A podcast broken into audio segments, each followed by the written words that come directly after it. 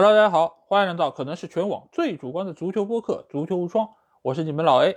本节目由足球无双和喜马拉雅联合制作播出。大家可以通过订阅《足球无双》听到我们每一期音频节目推送，还可以看到最独特的足球专栏文章。最主要的是，可以看到加入我们粉丝群方式，只要搜索“足球无双”或者点击节目详情页就可以找到。期待你们的关注和加入。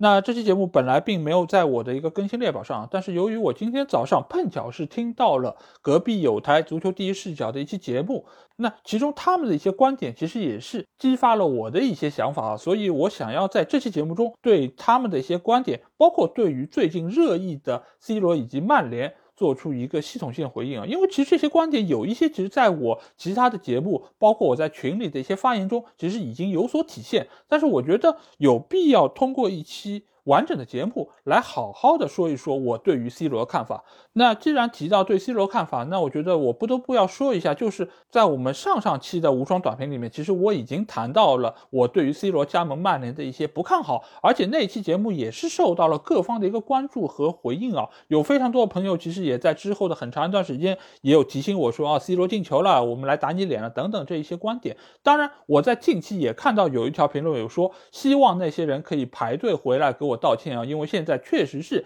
C 罗对于曼联队产生了非常大大的影响。当然，我觉得打脸也不必，道歉也不必，我们就是要来比较客观理性的来分析一下，到底 C 罗对于现在这个曼联队是不是一个毒瘤的存在。那既然聊到毒瘤，那我觉得我们要先来搞清一个概念，就是什么是毒瘤。从百度得到答案是，毒瘤就是恶性肿瘤的一个通称啊，同时也比喻危害团体的事件和人物。回到这个问题，C 罗到底有没有危害到曼联这个团体？从结果上来看，我觉得一定是影响到了。为什么这么讲？因为我们可以看一下，C 罗没有来之前的曼联，上个赛季是联赛亚军，而联赛的第一轮比赛。他们又以一个大比分战胜利兹联。当然，有朋友会说，利兹联今年的状态确实是相当糟糕，而且他们的这种打法也是非常适合曼联这种打防反的一种球队。所以那场比赛，博格巴助攻大四喜，而且也有多名球员取得了进球，取得了一场大胜。我想说，那些球迷说的对啊，因为利兹联确实是这样一个球队。但是我们不能忽视一点是，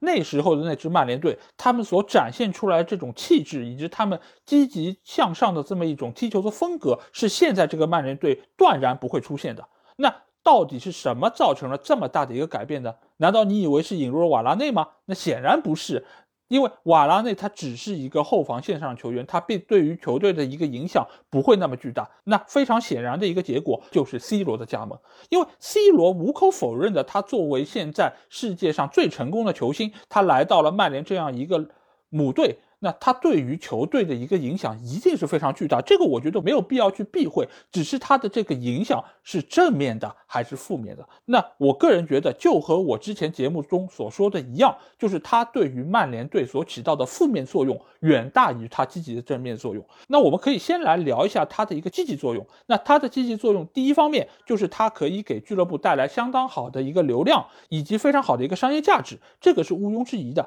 但是他对于球场的贡献，我个人。觉得只能够体现在两个方面，一个方面就是他的努力和积极，另外一方面就是他的一个抢点能力。这个其实是他目前来说作为一个球员最出色的两个能力。因为他也知道自己的身体机能已经有了相当大程度的一个下滑，所以他必然需要他的积极拼抢以及他的奔跑来弥补他这方面的一个缺陷。而且我们也知道，他在从皇马去到尤文之后，他个人的一个盘带以及突破能力已经是有非常大程度的一个下降。所以目前对于 C 罗来说，他最大的一个能力就是抢点能力。我们也可以看到他在之前比赛中有多次后插上，以及多次展现在门。前相当优秀的嗅觉，但是只是具有这两点，对于一个现代足球的前锋来说，其实是远远不够的。因为尤其是在索夏在任的那段时间里面，因为曼联队主打是四二三幺，所以他作为一个单前锋存在啊，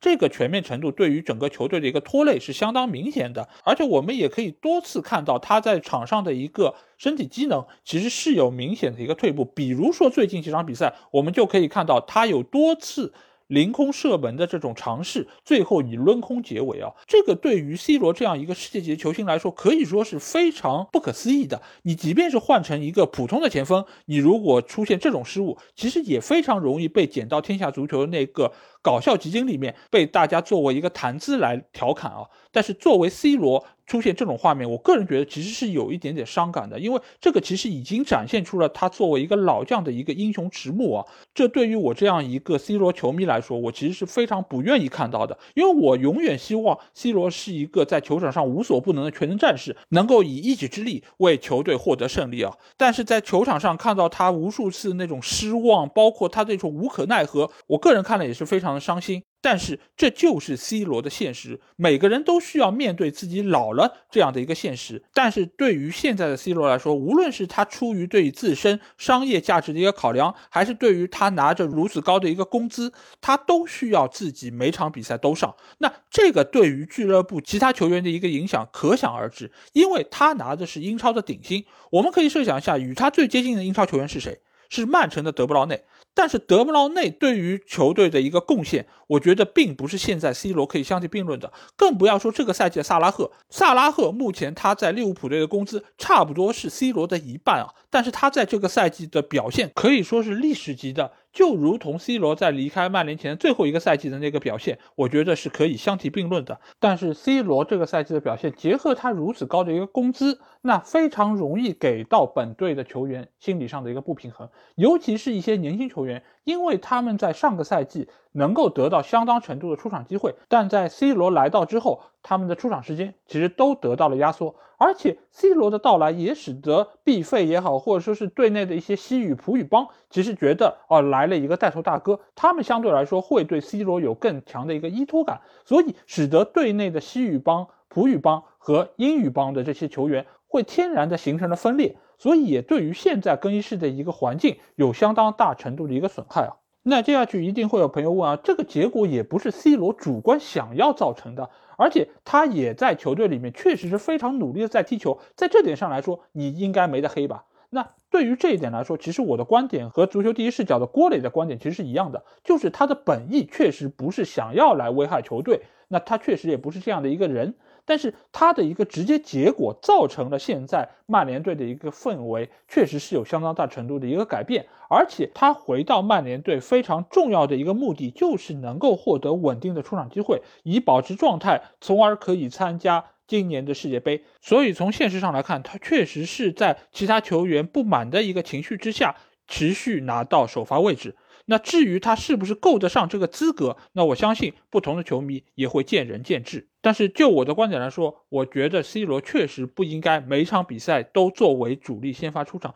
因为一方面来说是他目前的一个能力确实达不到每场比赛都上的一个资格；另外一方面，我觉得如果他和青木或者拉什福是在一个水平线上，也应该给年轻人更多的出场机会，而不应该将希望都寄托在一个老将身上。但是也有球迷一定会说，你既然出了这么多钱，花了这么高的工资把 C 罗请回来，你不用他，那。球迷一定会骂，是的，确实这是一个问题。但是这个问题其实又回到了俱乐部为什么要把他引回来？你是为了和隔壁曼城赌一口气吗？还是你觉得他来到球队确实是会给球队有更好的一个提升的？从结果上来看，显然不是，而且有非常大的一个危害。那有些朋友也会说，比如说像前几天的足总杯的比赛，C 罗没上。但是曼联队的表现仍然是非常差，尤其是拉什福德还有青木在中前场也不知道该如何踢球。那他们是不是曼联最近成绩比较糟糕的一个毒瘤存在呢？那我觉得这个其实就有一点点本末倒置，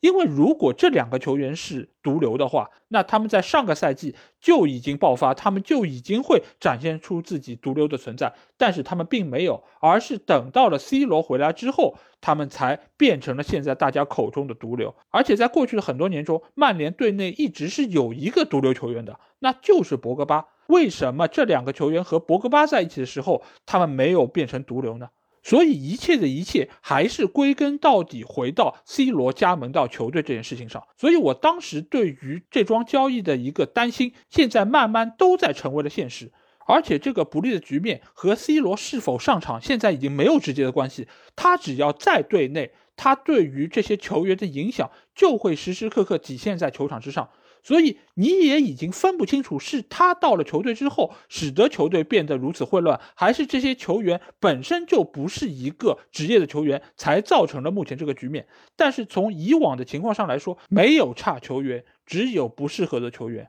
而且他们在过往的很多年中，其实都展现出了自己的职业性。为什么只在这个时候他们会变得不职业，或者在球迷口中他们变得不职业了呢？那要看的话，只能看俱乐部发生了怎样的一个变量，那就是 C 罗的到来。那网上还有另外一个说法，就是 C 罗是一个毒瘤的存在，他去到哪个俱乐部，就会让那个球队的主教练下课，就会让那个球队的竞争力有所下降。那我觉得倒也不是，因为我觉得 C 罗其实就目前来看，结合他这个年龄，他的一个状态还是相当不错，只是要用好他的条件，相当的苛刻。而且目前的曼联队似乎并不具备这样的一个能力啊，无论是从主教练还是从周围的这些队友的一个配备来说，我觉得都有相当大的难度。那其实就回到了一个非常重要的问题，那就是到底还有没有主教练可以用好 C 罗？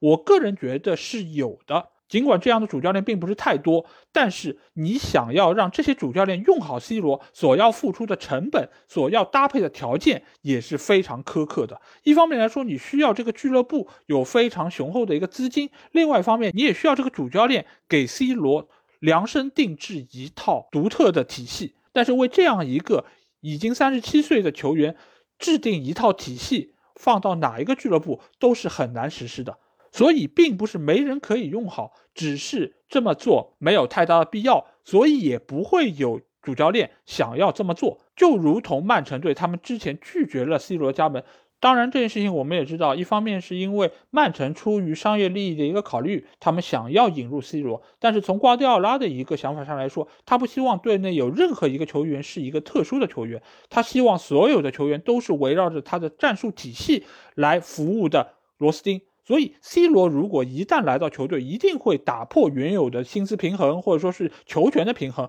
这个其实是瓜迪奥拉最无法接受的，因为在整个曼城队来说，真正的老大只有他自己一个人，而无法容纳包括像 C 罗、像梅西这样的天皇巨星的加盟。所以，结合到现在的一个足球大环境来说，可以做出的一个结论就是，没有任何一个球队现在能够真正用好 C 罗了。那最后回到曼联这个球队啊，因为 C 罗加盟已成事实，所以目前的曼联队如何能够在短时间内？摆脱这个困境，其实就是一个非常值得考虑的问题。但是从引入 C 罗这件事情就已经可以看出，曼联队的一个决策层是有非常大的一个混乱，因为他们已经脱离了足球的一个基本规律来做出决策。所以我也很难相信他们可以找到一条正确的路来缓解现在的一个局面啊！尤其是朗尼克这样一个只是过渡型的教练，他在球队的一个话语权以及对于球员的一个说服力，我个人觉得都是非常不足的。而且他在对于 C 罗以及对于卡瓦尼的使用上，我个人觉得也是非常的背离实际啊。因为